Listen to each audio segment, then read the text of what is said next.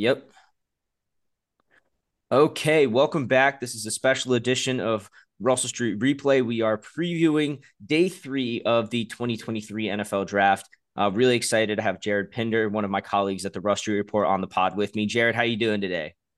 Man, it's been a long time since since I've been on Russell Street Replay, but I am really happy. I am back. It is a brand new um year, brand new season. We are in late April, which all can only can mean one thing, Nikhil. It's draft season.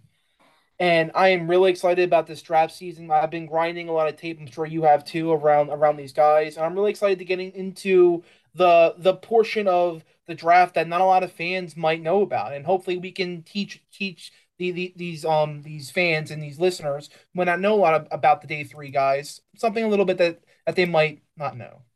Yeah, yeah. I think that's the interesting thing about day three is, you know, there's there's such a massive pool of prospects for day three because there, there's there's hundreds. Um, because I think there's what at least 150 or so picks on day three, and there's probably double that number of prospects that could get drafted that are being considered by teams. And so really even from, you know, people like us who are really really dialed in on the draft, it's hard to even, you know, keep up with them all. The thing I want to start with today's podcast though, we are recording this on Wednesday afternoon and so this is as rumors swirl about a DeAndre Hopkins trade, you know, there are rumors that the um the Chiefs and the Bills are still in um as well as the Ravens. There's a lot of rumors that the Ravens are close to getting a deal done. Um, I've personally heard that the Chiefs um, are probably third in the rankings behind us and the Bills. I think it's closer to between the Ravens and the Bills than than any other two teams right now. And you know, I, I have to say, that it, it, would make a lot of sense for the offense. I think that the Ravens could try and trade back from 22 and get 34 in exchange for Hopkins, for example. Um, I think it also depends on what the Cardinals end up doing with the number three pick. They want to trade out of it. They want to pick up extra picks.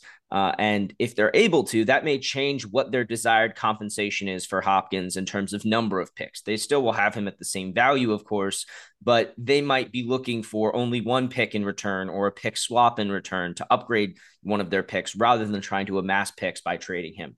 Um, you know, we'll, we'll see how this plays out. I, I, definitely, you know, wouldn't wouldn't hate the acquisition. There would be obviously cap numbers, Jackson, Lamar Jackson contract stuff to work out. Um, but this this would be a big move. This would be the second, you know, kind of massive move that DeCosta has made in the span of a month right before the draft and you know really put the Ravens in a really good position to just tick off you know the best players on their board in this draft after filling really rounding out their offense. They wouldn't need to draft a receiver at this point adding Hopkins. Um, cornerback is still a need but I still think there's a lot of confidence that this this defense can add a veteran cornerback to to start if needed. So just your quick thoughts on the on the Hopkins rumors before we before we get into our day three prospects. Yeah, man. Um, Hopkins is a player that they've been going after for a little bit. It goes back to 2020. Unfortunately, apparently they, they did have a deal in place to get Hopkins. Unfortunately, our good friend, uh, the butt chin, Bill O'Brien, said no. They don't want to send him to a uh, AFC a, AFC opponent. If you remember, the, the the Ravens did play the Chiefs in um in 2020. They did not want to see that, so they sent them to Arizona. At the time, it was considered to be one of the biggest steals of all time, getting mm-hmm. DeAndre Hopkins for a second round pick and David Johnson. But now it's I think it's it's funny how now we go back and and three years ago this that was considered to be the worst trade of all time, and now this year he might get traded for even less, and now and now it's just like well, that's well, that's just it's it's too much to give up a second round pick. It's just funny how the NFL cycle just goes through players. But obviously, Hopkins would add a lot to the Ravens Ravens room. They already have Odell. They have Rashod Bateman. They they do need that. To me, I think that that third wide receiving piece really completes that defense. You know, build that basketball team in terms of like like what you want to do on on um on I say defense. I, I, I meant offense. So obviously the stuff about like the the, the draft compensation and, and, the cap move there's a lot of moving parts which is the reason why i don't think it's happened yet it's because teams want to see what's on the board teams want to see okay well if hopkins is costs this much it's a very deep wide receiving class as, we'll get into why should i give up this when i can just get this wide receiver this late and that's probably why the, the bills chiefs ravens have always been in rumors, but it's never really gotten done until right now when the rumors are swirling because teams want to see what's available. Teams want to keep keep their options open. And Yeah, I mean, when you're thinking about trading a pick, right? That that's that's a that's you know that's a theoretical player. If you don't know who that is, you have a value assigned to the pick, but the player that you might get at that pick might be even more valuable to you than the pick itself. And so that's why you know I'd be surprised if this went down before really honestly before the draft started. I think that the Ravens and the Cards kept it under wraps as best as they could last year. I still think the Hollywood trade leaked, and that's why the Saints traded up to take Chris Olave. I think that was the Ravens one of the Ravens' primary targets at 14. But you know, I think that that that being able to keep it mostly under wraps and certainly under wraps from the public last year, I think is what um, what what you'd expect to see again this year. Both if it's the Bills or it's the Ravens, um, you know, I think the Chiefs the Chiefs, I guess you could still consider them a dark horse as well as the Giants. I think there was a report earlier today. Um, and so I think it's one of those things where it's we'll know when we know, if we know. Um, you know, certainly an exciting prospect, but uh, I think that the devil certainly is in the details, like you were saying, with all the moving parts. Moving on to uh, moving on to day three of the draft, which is what we're focusing on today. Um, you know, I just want to kind of go through all the different positions the Ravens are looking at. We know they're prioritizing most likely wide receiver and cornerback. Although if a, a Hopkins trade happens, it's you know really cornerback is their tier one um, biggest need.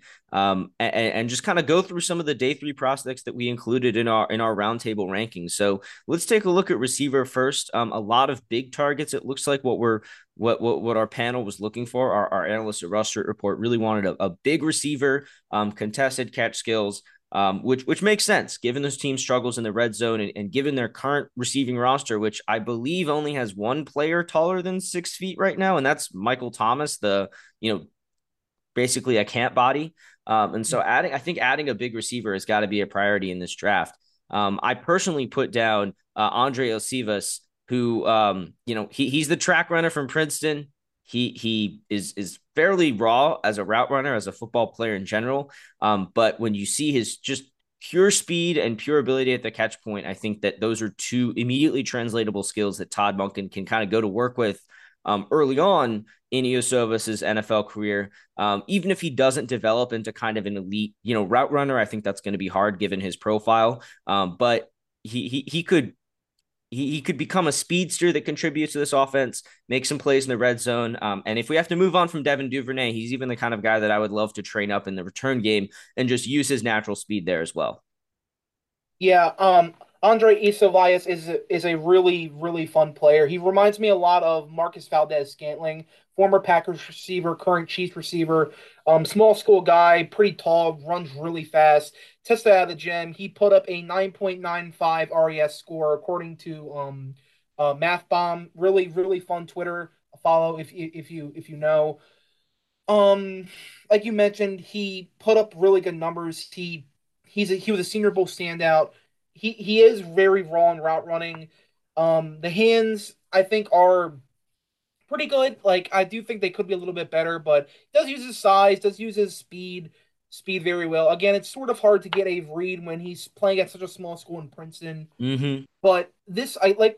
Um, we're going to mention multiple times. Day three is when you take the risk on the athletes. This is when you take. This is when you take the dart throws.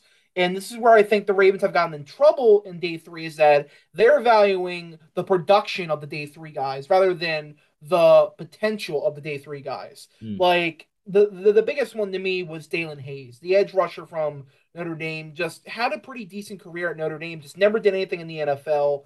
Was just not a good athlete at all. He was just pretty slow, decent power rusher, but like he was another day three guy that like they they, they thought could be something, and he just wasn't he was the exact opposite of betting on the traits. Mm-hmm. So to me, I think that's a great pick. Um, I am going to go in a little bit di- different direction for my guy. This is my guy was Jayden Reed out of Michigan State. Reed is a very fascinating watch to me Nikhil. He is around six foot, but he plays like six foot four, which is why I think I liked him so much because I think while he's not the biggest guy in the world, he he just dominates on those on those go balls. He dominates on those on those 50-50 uh, chances. He's a, he was a touchdown hawk at Michigan State. It, he's a, he's a red zone target. I think one of the reasons why the Ravens have had such issues scoring is because they don't have a red zone target outside of Mark Andrews. Like we saw it multiple times. Like it's like where was Lamar Jackson going to go to in some of these in some of these plays? Like he's not throwing a go ball to like tiny ass like Hollywood Brown. He's not throwing a go a go ball to to Demarcus Robinson who who has trouble catching.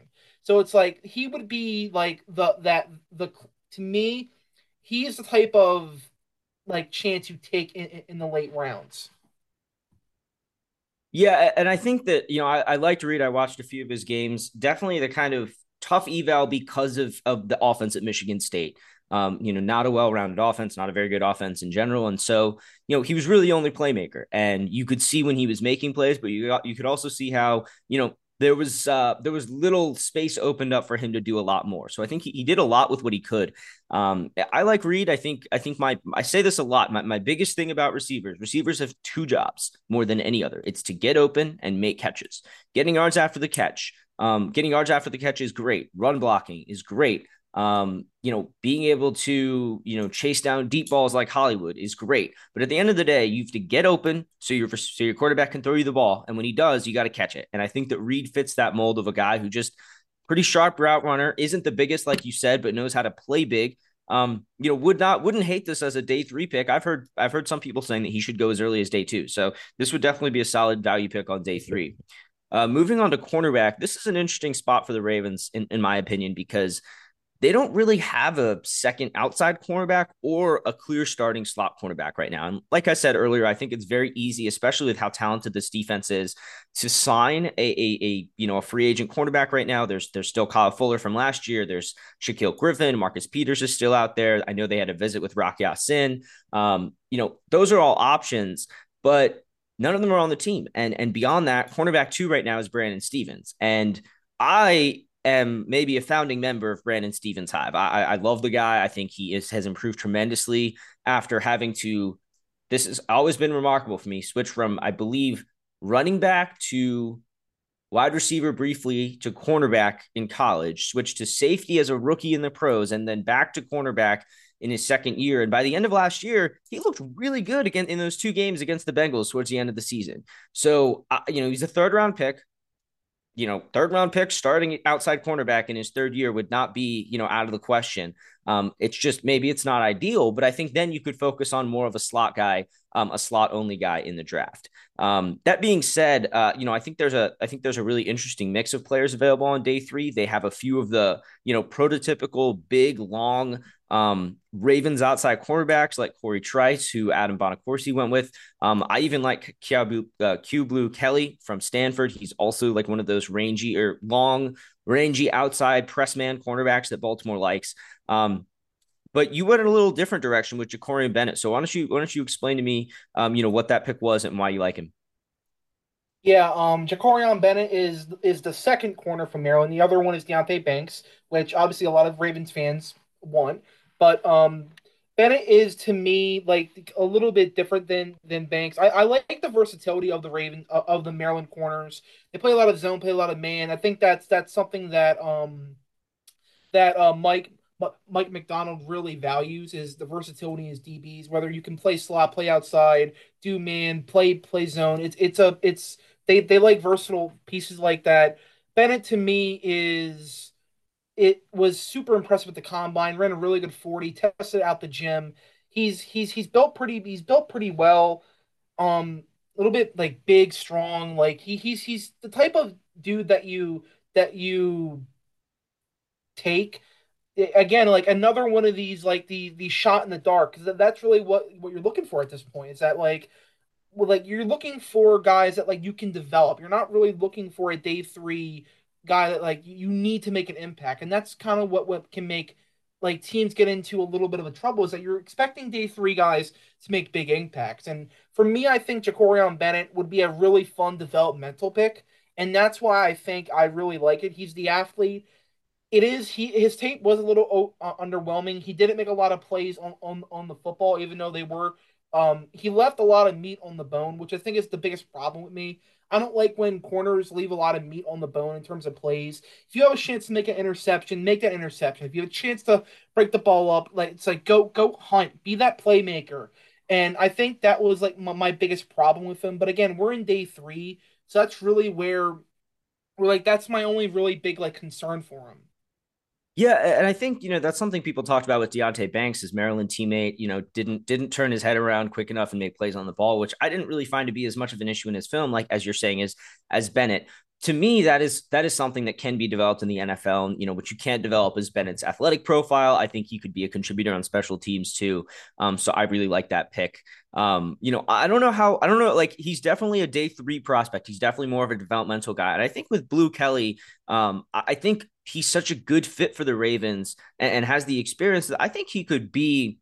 I, am not starting him over Brandon Stephens as a rookie. Don't get me wrong, but I think I'd feel better about Blu Kelly hopping into a major role as a rookie than I did about, um, for example, Jalen Armour Davis last year. Um, just because Blu Kelly is just such a good outside press man. Um, cornerback that I think you could stick him in that role. You'd have to protect him a little bit on in breaking routes. He's not as sharp crossing the field as he is walling guys up off the sideline.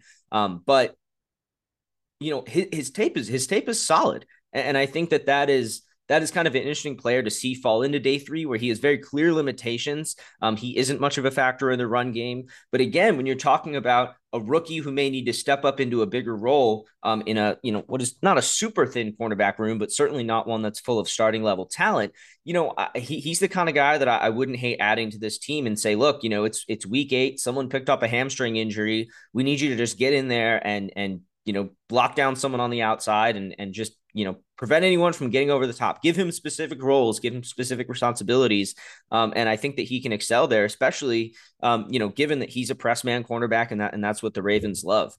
Uh, moving on to uh, offensive line here, we can we can we can look at the offensive line. I think that that article is going up today, and we can and we can talk about those picks. They'll they'll be published by the time we post this up on YouTube.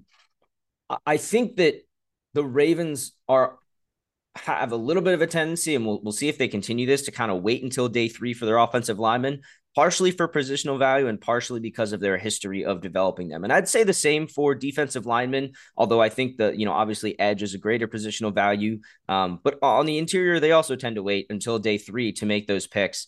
Um, it works for them this year, I think, because – um, you know, starting left guard is still a little bit of a question mark, but otherwise they're set at their four other positions. And so they're really looking for, I think they need a backup center. You know, there are only two guys who can snap the ball in Baltimore right now. That's Tyler Linderbaum and Patrick Mekari. Uh, Trystan Colon went to the Giants, and obviously Ben Powers got that big deal with the Broncos, and he was the emergency center last year.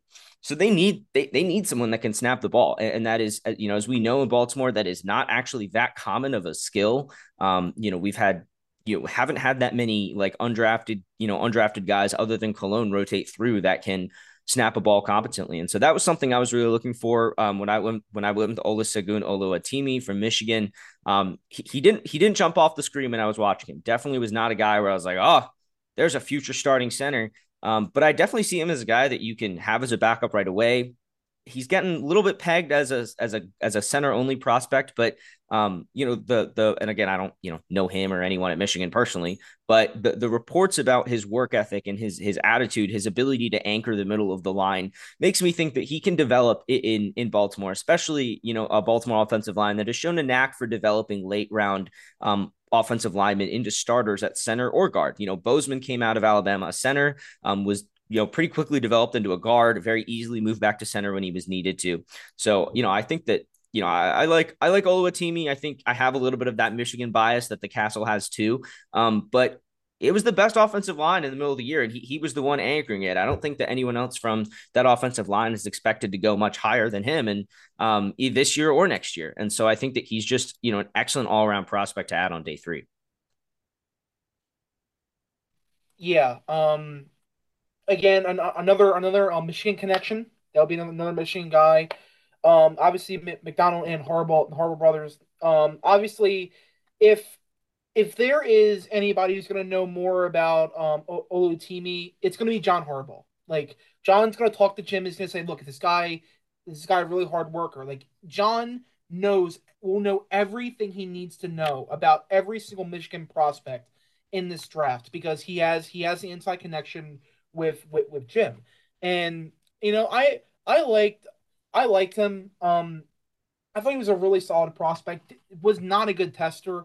I think people were really waiting for like him to, like to put up like monstrous numbers in the testing in the testing game. Didn't have the best Senior Bowl, but is a very good player when you when you when you look on the film. He, he's he he's a reliable pass blocker. He's a he's a really good run run run blocker. He's he sort of does I guess he kind of does remind me of like what of like what what what Ben Powers was coming out of Oklahoma a couple years ago. He'd follow the Ben Powers track of getting to sit for like a, a, year or two and then developing and then finally has that one breakout season and then eventually he you know eventually he they they, they leave. So I, I, I like I really like him. I think he's he's pretty solid.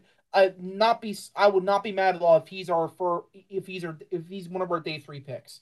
I don't think you can really get mad at that. Plus, he's so so versatile. He can play a lot of different positions.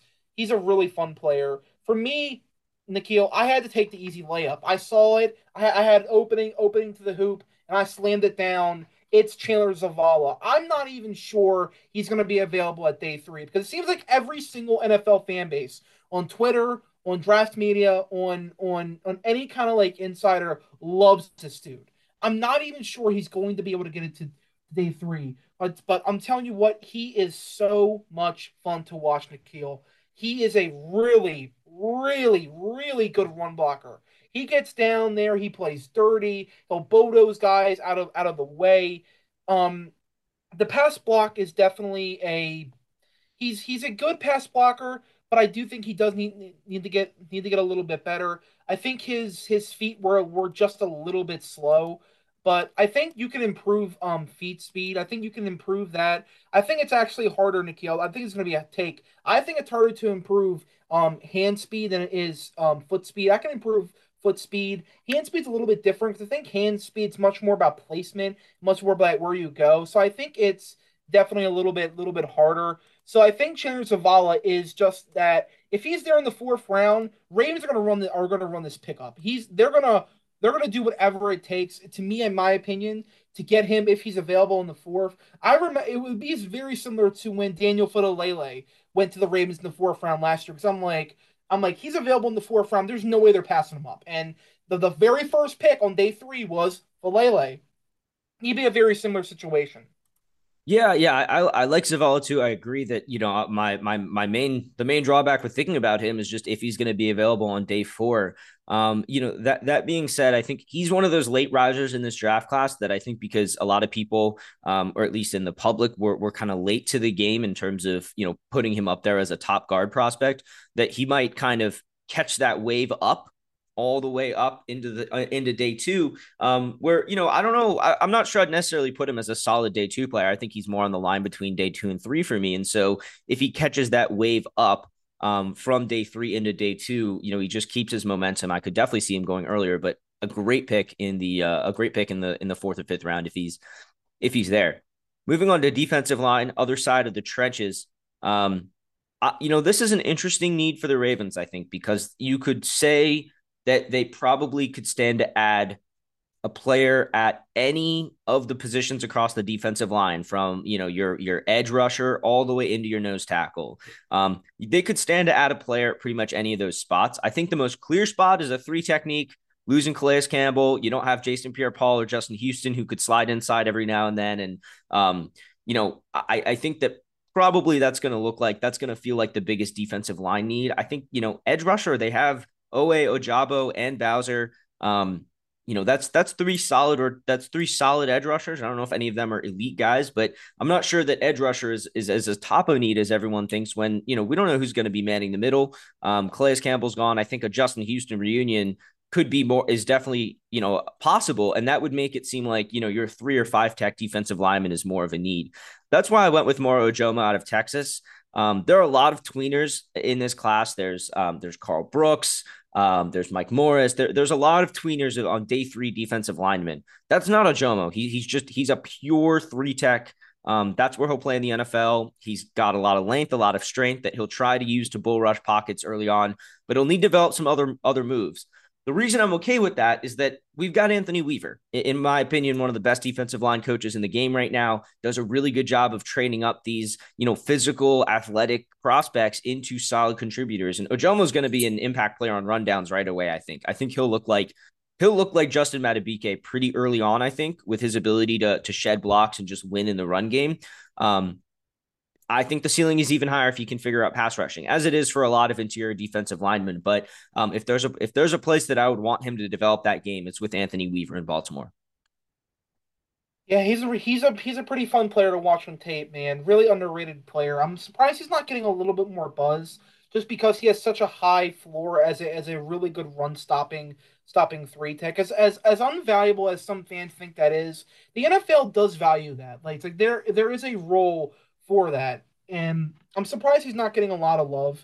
He's he's a really fun player. Again, he's a bit of a tweener, like you like like you mentioned. There's a lot of tweeners in this class. Um, Joe, but I think what gives Ojomo the edge over those guys is, is his age. He's only 21, and he, you have a lot of time to grow to the point where if you can get that pass rush up, he's going to be after two years of development, what 23, and like that's that's when he's he's so young. That's when like I think that's the the edge that he has over these other guys is that I think he's a lot younger than than than a Karl Brooks. I think he's a lot younger than like a lot of other players, and I think he's he's so much. He's a really fun player to watch really, really fun pick there. I would not complain at all if that's the pick in the fourth round. For me, I went with a little bit more. I went with a little bit uh, of a different direction. I went for pass rush over run stopping. I went with Yaya Diaby out of Louisville. Mm. You watch his tape, you get it is so much fun to watch. He's such a bendy firecracker off that edge. He's so fast. When when he gets when he, when he gets off that line, it is explosive as anything he is very rough around the edges, though.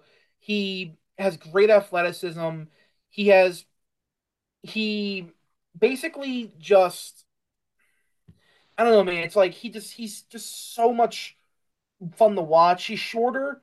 He's doesn't really have the longest of arms, which is the reason why he's in this tier right now. If he had longer arms and he was a little bit younger, I think he'd be a no doubt day two pick. He'd be in that range with Felix Anudike-Uzomah and BJ Ojulari and um even like a guy like a like an Andre Carter a second out, out of Army, he'd be in that range. But the reason why he's on that range is because just, he does have a lack of physical. He does have like physical limitations, which unfortunately you can't you can't teach.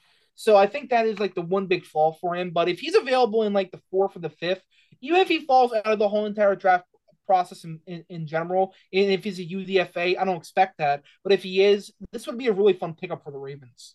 Yeah, and I think as you were saying before, you know, betting on production has been something they've done in the past, but it really feels like their successes late in the draft have really come from getting these tradesy guys who they coach up. They, they, you know, they, they've they've had good defensive coordinators for the past several years, and um, whether it's Wink, um, Pagano was one of our defensive coordinators. We had um, and of course Mike Macdonald right now.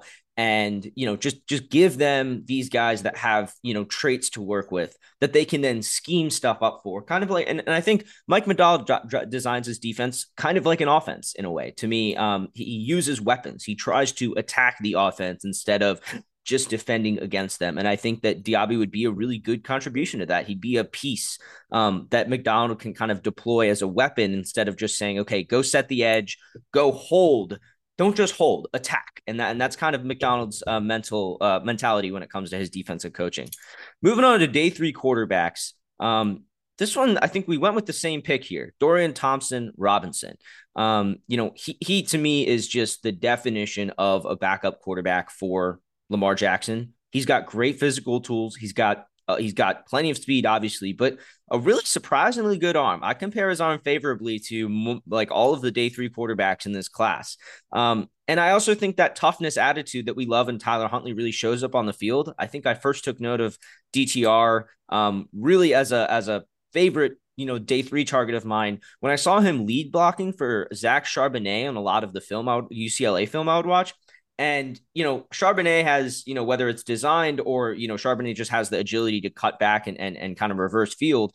And Robinson would be out there plowing into linebackers, linemen, whatever, to, to just get a block off and open up some space for his running back. And I, I like that not just because of the attitude that it shows, but also because that's the kind of thing that you need from your backup quarterback. If your backup quarterback's in the game, that means something has gone wrong with your starting quarterback. And you're going to need every little bit that you can get because the margins get so much slimmer. So when he's willing to do the things like run block, um, that, that makes a huge difference. He's the kind of guy that chases down the defender if he gets intercepted because he won't let it turn to a pick six. That being said, his ball security, something that needs to be coached up. His confidence when it comes to ripping throws, I love, but again, something that's going to have to be tempered a little bit. Something I'd definitely rather have to rein in in the pros is a guy's confidence to rip throws into tough windows than to have to, uh, you know, convince him that he can do it. So I, I love, I love the attitude and just the overall skill set that he brings um, to the Ravens as a as really an ideal backup for Lamar in this kind of offense. Yeah, um, me and me and you both had the same pick. DTR is a very fun player to watch. Like you mentioned, I think you really hammered in a lot of his um his uh his um strengths and weaknesses. To me, I think he's a very spitting image of Tyler Huntley coming out of Utah. He's literally to me, I think he's a very he's almost the same kind of kind of prospect. He has a great arm, very underrated arm. Um, he's a great athlete. He ran a really good 40. Um, obviously, I think Stetson Bennett will be the popular pick here by many Ravens fans due to the Georgia connections with Todd Monken. Um, to me, I think this late in the draft, I think again, bet on the athleticism, like bet on the freak, the freak of nature that that needs to develop his his his accuracy and his touch. But like you said, he's a very I think he's a very rah rah team guy. I think teams are gonna love that about him. Like you mentioned, the um the blocks like like like going out and, and blocking for your for your um running back. Not usually something you see from a quarterback, but he does it. It's on film. Um, I can definitely see him uh, being if he makes it through the draft process, he will be one of the most coveted UDFA's out of all of these guys. He will be very similar to Carson Strong in last year's draft cycle, where I think Strong was just signed immediately after after the draft started. If he makes it through the process, he will be the first guy to get calls. I'm telling you what, right now, people are going to come after him if he makes it out of the draft. out of the draft, he would be a great backup for the Ravens. Yeah, well, and I think that's why I just don't see him making out of the draft because the you know I think teams are starting to understand that you know not just having a backup is important, but having a high floor backup that you can you know, kind of design a different offense around, you know, even if he isn't playing for an Eagles or a Ravens where or a Bears where, you know, he can step right into a run a, a dual threat offense for for his skill set. He's also like he just brings a high floor with his rushing ability as a backup. You like that's exactly what you want in a backup. And so um, you know, I think I think DTR would be would be a great a great pick on day 3. I also think there's kind of the the politics involved in it. You don't like I think picking Hendon Hooker for the Ravens would just be a mistake in a lot of ways. I think it would pretty much uh, it would be either a waste of a pick or it would torpedo your chances of keeping Lamar and reduce your leverage if you if you tried to deal Lamar, you know, maybe next offseason. Um, you know, it would hurt your relationship with Lamar by drafting who appears to be a clear successor instead of drafting a guy who you say Lamar, this is your backup. Like this is your understudy and as long as you're here, it's going to be hard. It's going to be pretty much impossible for him to break out of that role. Um, whereas if Lamar gets hurt Hooker takes over and you know explodes. Who knows what happens? So with, DTR, it's more you know you draft a backup, you have him fill that role, and and yeah, you don't rock the boat too much, and I think that's important. Um, finally, we'll talk about our wild card, and this has been a bit of a fun one over at Street Report, just to come up with different guys um, that you know, they're not edge rushers, they're not wide receivers or cornerbacks, they're not like the most, you know, positionally value or highly touted prospects, especially given, you know, the Ravens' lack of draft picks. You really expect them to go after need based players. Um, but you could argue that there's a need across, you know, different positions. I think the only one where there's a clear lack of need is tight end. Um, you know, we have three guys that I'm pretty comfortable with at tight end plus Patrick Ricard. Um, that being said, you know, Chuck Clark's departure, we don't have a, you know, really experienced safety in the defensive back room anymore, um, especially a guy who might be able to drop down and play slot like Chuck Clark did. Running back, there's no running backs on the roster after, um, other than Justice Hill after next year. Both, you know, Dobbins is kind of expected to move on because I don't see the Ravens paying him a big market level contract. And it seems like Gus Edwards' deal would have been an extension if the Ravens had intended to keep him much past this year. Instead, they just restructured his deal to include void years and reduce his cap hit this year. Uh, and of course, at linebacker, Um, you know, the Ravens may or may not pick up Patrick Queen's fifth year option. They have, you know, Josh Ross, Malik Harrison, but they don't really have a long term running mate for Roquan Smith as it stands. And I don't think that's going to be Patrick Queen just because of the money involved in paying, you know, two starting caliber inside linebackers. So, uh, you know, it's it's thinking about needs a year, two years out, which is something that I think NFL teams take into account more than fans do. Um, typically, when they're thinking about the draft, is you know, especially on day three, you're not going to get a guy who's going to contribute, who's going to be a major contributor year one. He might be a rotational guy, he might contribute on special teams, but not much beyond that. Whereas when you look at you know a day three guy, two, three years out from his draft night, then you're starting to think about okay, how could this guy really be an important player for my team? Um, so you want to start off by telling me who you went with for wild card, and then I'll I'll give you some other options that I thought of. Yeah, um, to me, the, the the the wild card, I I went with running back in the day three. I think day three running backs are really easy to find. We've seen guys like uh, uh Isaiah Pacheco for, for for the Chiefs last year go. We've seen other guys like that. And you mentioned how Gus Edwards might not be here long. Well, uh, uh, Nikhil, what if I told you you could get Gus Edwards in the seventh round? That to me is Chris Rodriguez Jr. out of Kentucky. He's a really solid running back, man. He gives me Gus Edwards vibes. He's a very, very powerful runner with that with that really good lower half. He runs through tackles. He'll he'll he'll he'll he'll take somebody to the ground. He'll throw in a, a nice a nice um stiff arm. To me, I think he would be the exact opposite of Tyler Badie last year. The Ravens tried their hands at taking a little smaller receiving um, running back. It didn't work out. For some reason, didn't he didn't he didn't gel with the with the rest of the the coaching staff for some reason. Um, got got picked up by by Denver, but this this would basically be like the inverse of that. Like this would be classic Ravens, powerful, strong running back late to eventually become a very good backup. This would be the Gus Edwards replacement for me. Yeah, I, I like uh, I like that pick. I like Rodriguez as you know just that late round power back that you're you know you're just fairly comfortable giving him the ball. And I think what I'm looking for in, in day three in, in day in day three running backs is guys that I'm just comfortable giving the ball in really in short yard situations to just grind out two or three yards because at a minimum, that's what you like. You know, you want to you want to minimize negatives on run plays, and I think Rodriguez is the kind of guy that it's just really tough to bring him down in the backfield, like Gus Edwards. Um, he's not super shifty, but he's got enough of that first cut ability, like Edwards does, to make a guy miss in the backfield and and just keep losses from you know just keep losses from accumulating in the run game.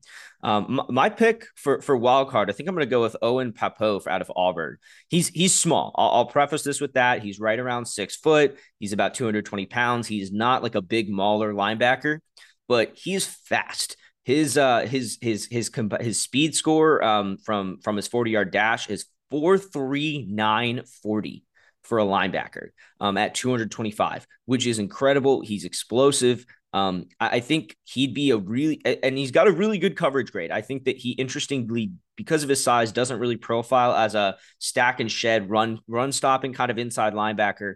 Um, to me, he profiles a little bit more of a Chris Board kind of guy, a guy who you're comfortable putting in on passing downs and who will dominate on special teams with his speed and, and his and his work ethic. So um, I, I'm a I'm a big fan of his. I think watching um, watching some of his some of his tape, you can tell that his size um, his size is an issue. His strength is not. He actually, you know, I know bench press isn't the end all be all for strength at the combine, but he did have 29 bench reps, and that's as a relatively smaller player, um, relatively shorter arms than than most guys you're looking at in the middle of the field. Um, you know, kind of a, a, guy, you know, I see, you know, again, this is not like a, he can be as good as Roquan Smith. It's just the first name I thought of. Kind of similar to how Roquan is really good at sifting through traffic instead of blowing through guys to make plays. I kind of see that for Pappoe. Um, you know, I think he'll contribute on special teams right away with that ability to move through traffic. Um, and if he can become somewhat of a, of a coverage guy in the pros as, a, as kind of a, a sub linebacker, a nickel backer, maybe, um, I think that would be a fantastic kind of place for him to land in Baltimore. Again, a guy that Mike Macdonald can use not just as a defender, but as a weapon to attack other teams' offenses. Yeah. Um Pappoe would Pappoe's a really a really interesting player. I think he's really interesting compared to the other kind of smaller uh running uh, linebacker in this class to um Ivan Pace Jr. from Cincinnati. I think both of them are kind of like a little bit different, a little bit different, similar build, a little bit different um, play styles. I think Pace is a little bit uh, of a better run defender, but I think Pappoe's the better coverage player. Again, Pappoe, my issue with him is that he just gets annihilated in the run, which I think is kind of like not the world's biggest problem if we are so late, but I just do wonder how the Ravens do feel about that. We know that the Ravens are a little bit more old school when it comes to valuing run defense in terms of from from their from their front seven players. He would be a really fun pickup. Again, he'd be a very similar to to John to uh to uh kind of Josh like, Ross. Like, yeah, yeah, Josh Ross, like mm-hmm. Chris Board, like very similar, but it's like players to them. Um, I, I, certainly wouldn't wouldn't hate it. I, I understand the, the, the need the need for for linebacker. I just some of the linebackers in this class, Nikhil, just don't really necessarily wet wet my whistle. I would more so like see. I I know this might sound crazy, but if if Patrick Queen really is too expensive and we have to trade him, would it really be the worst thing in the world to give Malik Harrison starting reps next to Roquan Smith? No, I mean I think I think Harrison looked quite good next to Roquan last year, but I think you run into the same issue with him as you do with Queen, which is that he's going into the last year of his contract. And so, you know, Queen, I think the Ravens have until early May, I think, to pick up his fifth year option. Um, not sure if they're going to do that. It is, you know, it's not a really expensive. It's I don't think it's projected to be especially expensive in general, but it's still paying a lot for a guy who's your second inside linebacker behind a guy you're already paying $20 million a year to. I think Queen would probably cost more on his fifth year option in that year than um, Roquan would against the cap. And so you run into that same issue with Malik Harrison. Again, I'd love to give him the reps, but the thing is, if he really overperforms, he could go get a contract elsewhere, kind of like Ben Powers did in his main year as a starter. Um, you know, that's why I could see them taking a shot on a guy late um, Dee Winters, I think, is another that visited Baltimore and apparently had a really good meeting with him very early in the draft process, um, and, and, could be like a you know another special teams um, linebacker two that they kind of develop into a linebacker two who contributes early on special teams.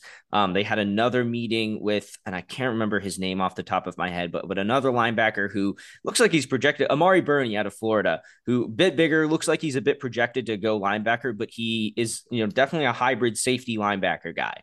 Um, he, he's he's a bit bigger than Pappoe, but has a little bit more of a safety um, a safety profile. Um, definitely like if you're thinking like a you know, Tony Jefferson, Anthony Levine, those guys who, you know, you know, were called safeties, but really played linebacker most of their career. Um, you know, I could see the Ravens going after one of those players as well to try and just again boost the coverage chops in a linebacker corps um, because you're really confident in how you feel about stopping the run with that front seven as it stands. Um, yeah. Yeah, you know, totally. I think um, I think this pretty much brings us to the end of our of, of our day three prospects. Unless there's anyone else specific that you want to add, um, you know, I think it's worth mentioning. You know, the Ravens have uh, they have just three day three picks. Um, they have a fourth rounder, a fifth, and a seventh rounder, or and a sixth rounder this year. Um, that I think was the result of a pick swap last year, two years ago. Um, you know, it's not a lot of picks. They're going to have to really prioritize um, what positions need fit. Something that I think they struggled with in past years. I think they did a really good job balancing those things last year, but um, yeah, I think day th- it's and it's also going to be a question of who falls there. You know, what what guys do you expect to go on day two that are available day three? And all of a sudden, if a situation happens where you know a Daniel Faalele falls to you in the fourth round, you know, do you take that or do you stick with who you plan to take originally? The Ravens tend to go with the best player available, um, and so I'd expect to see that continue on Saturday. Uh, any final thoughts on the day three prospect class, Jared? Um, not not particularly. I think I've kind of like spoken. I've spoken on my trips about this class. I will say, if you're looking for value later, um, I would look at two positions. I would look at the wide receiver and the corner positions. This is really where you can find value. Ironically, it's the two Ravens' biggest needs. So mm-hmm. maybe that plays into the DeAndre Hopkins trade again. It's like we go back and forth. To, we go back to the DeAndre Hopkins trade. It's like, well, if they are giving up number 22 in this in this trade, and we get the Arizona's second rounder, and maybe we get a little bit more picks, it's like, well, well, you know what? We have the, the wide receivers now, but maybe maybe we don't feel confident about it later. So maybe that's when a John Mingo, a um, Iosivas, a uh, Perry, a J- a Jayden Reed pick comes into play at wide receiver. And, and, same thing for corner. It's like another thing I didn't mention is that the Ravens might have a handshake agreement in place before the draft with um cornerback Rock Ya-Sin. uh, former former Oakland Raiders quarterback, and he'd be a really solid number two corner beside Marlon Humphrey.